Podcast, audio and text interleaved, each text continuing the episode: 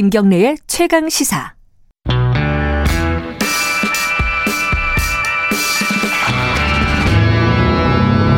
더 이상 웨이팅은 없다. 박대기의 고속 경제. 네, KBS 박대기 기자 나와 있습니다. 안녕하세요. 안녕하십니까. 새해 복 많이 받으시고요. 네, 새해 복 많이 받으십시오. 어, 오늘 머리가 좀 정리가 안 됐네요. 늦게 일을 하신 모양이에요. 자, 새해에도 어, 좋은 얘기들 많이 좀 들려주시기 바라겠습니다. 2021년 산업계 화두를 갖고 오셨는데 전기차예요. 전기차가 그렇게 중요한 겁니까? 네, 일단 사실은 올해 올해도 가장 중요한 것은 코로나입니다. 네. 예, 상반기까지는 아무래도 코로나 영향을 벗어나기 어려울 것 같고요. 지금 2.5단계 거리두기 때문에 많은 자영업자들도 고생하고 계신데 어 그래도 좀 희망적인 면도 봐야 되지 않겠습니까? 음. 예, 이 코로나 이 경제를 거치면서 코로노믹스라는 거치면서 어 인류가 경험하게 된 것이 이 질병의 무서움을 네. 경험하게 된 거죠. 이게 경제까지 이렇게 망가뜨릴 수 있겠구나. 네. 그러면서 이제 탐욕스러운 자본이라고 할 수 있는 이제 블랙락 같은 세계 경제를 뒤에서 움직이는 자본들이 깨달은 거죠. 네. 이대로 가, 이대로 그 환경 파괴가 계속됐다가는 경제도 아작날 수 있겠구나. 음. 그래서 이제 어 ESG 그리고 특히 이제 친환경 기술에 대한 투자를 시작을 했는데요. 그러면서 이제 전기차가 지난해부터 주목을 받기 시작했습니다. 음. 유럽에서 환경 규제가 갑자기 도입되면서요. 그래서 올해는 이제 전기차 원년이라고 보고 있는 곳들이 많이 있는데요. 또 우리나라 같은 경우에는 어, 전기 배터리 분야에서 자동차 배터리 분야에서 세계 1위를 차지하고 있고 또 이제 자동차도 만들고 있는 나라이기 때문에 이 전기차가 우리나라 산업의 그 다음 단계 도약에서 아주 중요한 역할을 할 수 있다 이런 판단을 음. 내렸습니다. 어, 전 세계적으로도 중요한 데다가 우리 입장에서 보면은 자동차 산업이라는 게 우리 경제에서 차지하고 있는 비중이 크기 때문에 네. 어, 전기차로 전환하는 이 과정이 우리 경제에 큰 영향을 미칠 거다 이런 얘기인데 예, 그 내연 기관이라는 게 100년 동안 이어져 왔는데 네. 이제 전기라는 이제 새로운 시대로 접어드는 이런 어떤 변- 변화의 와중에서 네. 우리나라 경제가 재도약할 수 있는 발판이 음. 될 수가 있다는 거죠. 최근에 전기차 얘기 시장을 보면요. 어, 애플 전기차 얘기가 막 나오더라고요. 네, 뭐 아이카다 뭐 이런 얘기 많이 나오고. 아이카라 그러나요? 어 그런데 그 사실은 이제 애플에서 전기차를 만들지 안 만들지 아직 알 수가 없습니다. 어. 애플에서 어, 답을 준 게 아니라 NCND라고 하는 그런 식으로, 그런 식으로 루머입니다. 음. 아직까지는. 음, 그래요? 이- 예, 이 루머의 내용을 보자면 로이터 통신이 보도한 내용인데요. 예. 2024년 그러니까 3년밖에 안 남았죠. 3년 뒤에 애플이 자, 자율주행 자동차를 생산하고 또 자체 전기차 배터리도 개발하고 있다 이런 내용의 보도였는데요. 짤막한 내용 보도입니다. 한 페이지도 안 되는 보도인데 이것 때문에 좀 많이 시끄러운 그런 상황입니다. 음, 아, 로이터가 보도를 했는데 아, 애플에서는 확인도 부인도 안 하고 있는 예, 상황이다. NDNC라고 보통 그렇게 얘기를 하죠. 어. 그래서 이게 사실은 오보일 수도 있습니다. 아 그래요? 예.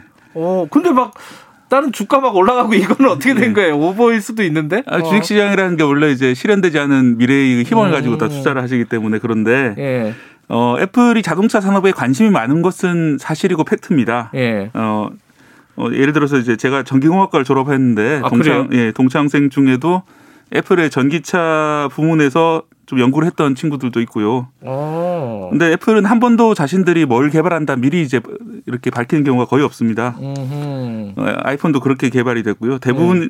어 타사에서 인력을 뽑아 갖고 예. 어, 타사가 항의를 하거나 아니면 이제 주요한 사람들이 이동을 보고 외부에서 관측을 하기에 아 애플에서 뭘 개발하고 있구나 판단을 하는데요. 음흠. 7년 전에 애플에서 타이탄 프로젝트라는 게 가동된다는 사실이 밝혀졌는데 예. 이게 이제 전기차 자율주행 자동차 개발 그런 사업이었습니다. 그런데 아.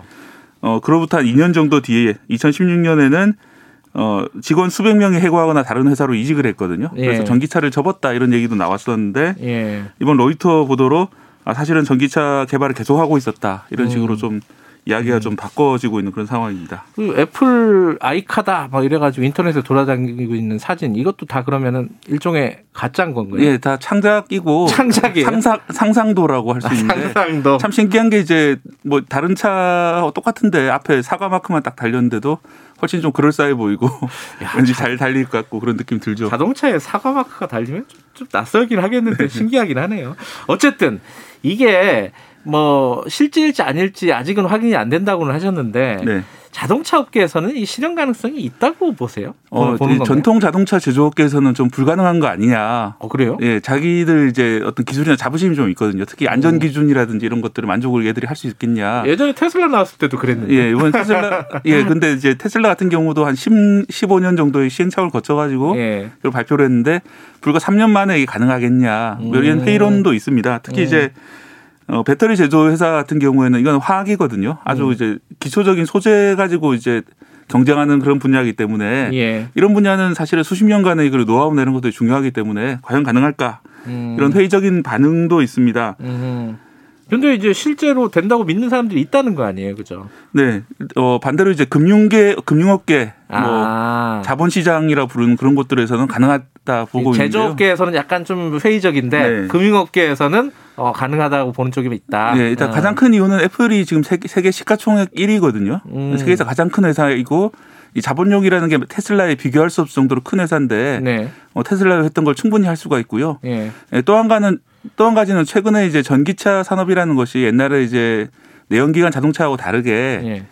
어, 누구든지 개발할 수 있다는 거죠. 워낙 간단하기 때문에 구조가 음. 옛날처럼 엔진이나 변속기 같은 아주 어려운 부품들이 있는 것이 아니라 모터와 배터리라는 어, 시중에 상용품들이 많이 돌아다니는 그런 것들을 가지고 만들고 또 위탁 생산해 준 업체들이 많이 있습니다. 네. 뭐 마그나라든지 이런 곳에서는 뭐 돈만 주면은 어, 독자 모델로 개발해주고 하거든요. 음. 그래서 시자, 실제로 작년에 CES에서 소니가 전기차를 발표한 적이 있는데 어허. 그런 식으로 자기가 직접 생산하지 않더라도 뭐 소프트웨어나 이제 개념을 주면 만들어주는 업체들까지 등장할 정도로 제조가 쉬워졌기 때문에 네. 어, 과거와 달리 이런 식의 위탁 생산이 가능하고 또 애플이 잘했던 것이 위탁 생산이잖아요. 아이폰을 자신들이 디자인하고 생산은 중국 폭스콘에 맡긴다든지 예. 이런 식으로 했기 때문에 가능한 거 아니냐 보고 있습니다.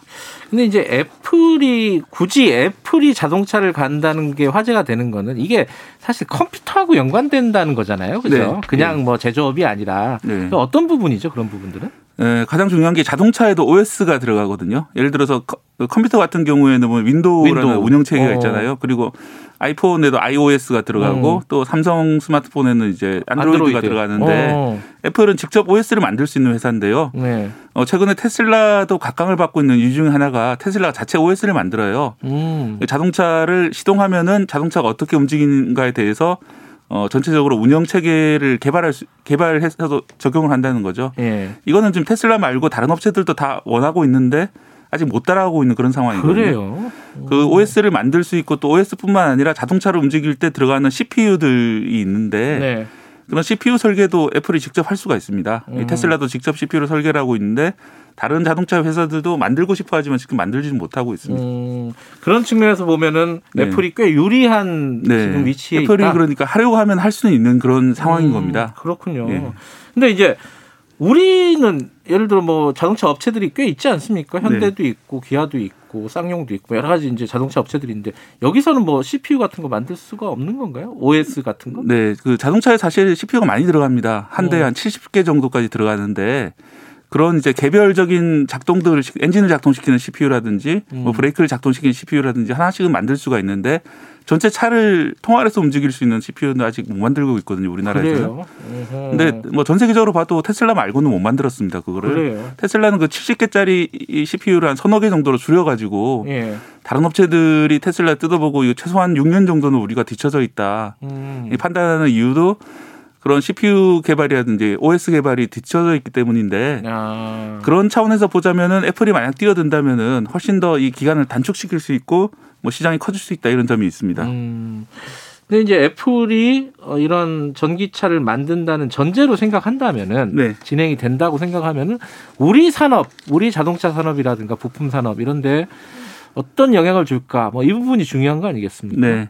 아무래도 자동차 업계 입장에서는 아주 중요한 경쟁자가 뛰어든다는 것이기 때문에 좋을 리가 없죠. 음. 당연히 이제 테슬라에 이어서 또 하나의 경쟁자가 나온다는 점에 좋은 리가 없는데 네. 좀 다행인 점은 애플이 생산하더라도 한 번에 이제 몇백만 대를 생산하기 어려울 거다 보고 있거든요. 아 대량 생산은 네. 좀 쉽지 않다. 현대 기아차라든지 뭐 폭스바겐이라든지 이런 이제 세계 Big Five라고 불리는 자동차 네. 메이커들은 연간에 한 천만 대 정도를 생산을 합니다. 음. 그런데 지금 뭐 테슬라 같은 경우는 아직 100만 대 생산이 안 되거든요. 음. 근데 아마 애플도 시작하면은 5만 대나 10만 대부터 시작할 거기 때문에 네. 뭐 당장 따라오긴 어렵고 아주 오랜 시간을 거쳐 천천히 따라올 것이고요. 네, 네. 예, 또 하나의 차원은 이제 애플이 사실 아이폰을 통해서 스마트폰이라는 새로운 시장을 만들었잖아요. 그렇죠.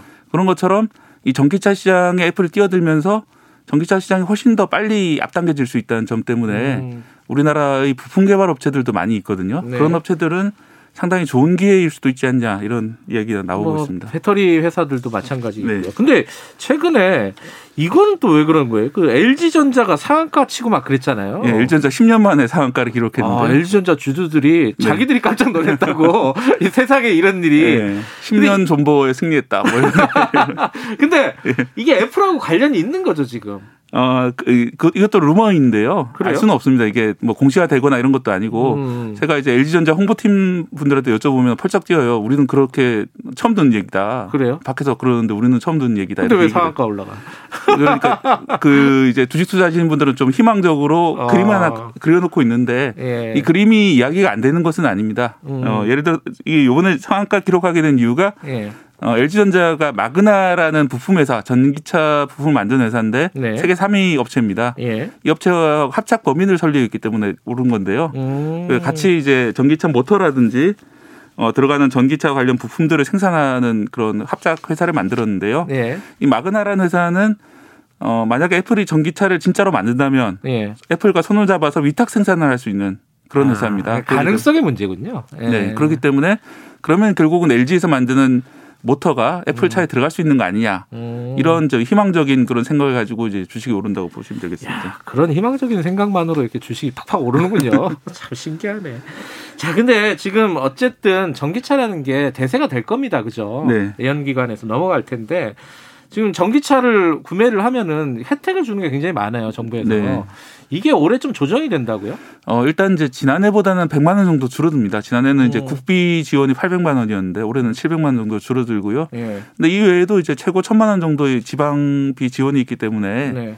뭐 결국은 이제 1,500만 원 전후의 이제 지원을 받고 이제 살 수 있는 그런 상황이고요. 또 하나는 이제 6천만 원 이상의 고가 전기차에 대해서는 어, 정부 보조금을 절반만 지급하기로 했습니다. 올해부터. 음흠. 그래서 이제 어, 테슬라가 가- 가장 문제인데요. 테슬라에서 저가 모델인 에, 테슬라 모델 3 Standard Range Plus 같은 경우에는 5,400만 원이기 때문에 full로 지원을 받겠지만은 가장 선호도가 높았던 6,400만 원짜리 Long Range 같은 경우에는 음. 이 보조금 지급 대상이 된다 아니- 아닌다 아직 좀 판단하기 좀 어려운 상황입니다. 왜냐하면 이제 부가세를 빼고 계산하는데 예. 부가세 뺀 금액이 저- 정확히 얼마인지가 아직 안 나와 있거든요. 예. 그리고 이보다 좀 높은 금액의 수입 전기차들 같은 경우에는 대부분 지원 대상에서 음. 뭐 탈락하거나 아니면 반액으로 줄게 되는 음. 그런 상황입니다. 박대기 기자는 차가 전기차입니까? 아닙니다. 저는 11년 된 K5 아, 11년째 타고 계세요? 예, 타고 있는데요. 요새는 차들이 잘 나와서 그죠? 예, 요새 그 현대 기아차 같은 경우는 지금 내구 연한을 원래는 11, 12년 정도 잡았었는데 17년 정도로 보고 있더라고요. 그래서 음. 어 저도 이제 저- 차가 멈춰서면은 다음 차는 전기차다 생각하고 있는데 아. 의외로 어 제때 정비를 받고 하니까 이제 멈춰서지 않아 가지고 계속 타고 있는 그런 상황인데요. 이 전기차 산업이 가까워가는 또 하나의 이유가 이렇게 이제 내연기관 차들이 상향 편준화되면서 사실은 이제 고장나서 차를 바꾸지 않고 그냥 질려가지고 차를 바꾸게 되는 사람들도 음. 많은데 어제 전기차가 대세가 되면은 이제 큰 시장의 변화가 발- 발생할 수 있다는 거죠. 전기차로 순식간에. 그렇겠군요. 네. 저도 이제 차를 바꾸면 전기차로 바꿔야겠다 생각하는데 차가 잘 나가요. 계속 네. 잘 나가요. 그죠? 그러니까요. 고장 안 나시면 계속 뭐 수리해서 타야죠. 사실 이제 수리해서 오래 타는 것도 환경을 지키는 일이니까요. 아 그렇군요. 네. 알겠습니다. 오늘은 2021년 산업계 화두로 전기차를 좀 자세히 알아봤습니다. 고맙습니다. 고맙습니다. 박대기의 고속경제 KBS 박대기 기자였고요. 김경래 최강 시사 듣고 계시고 지금 시각은 8시 44분입니다.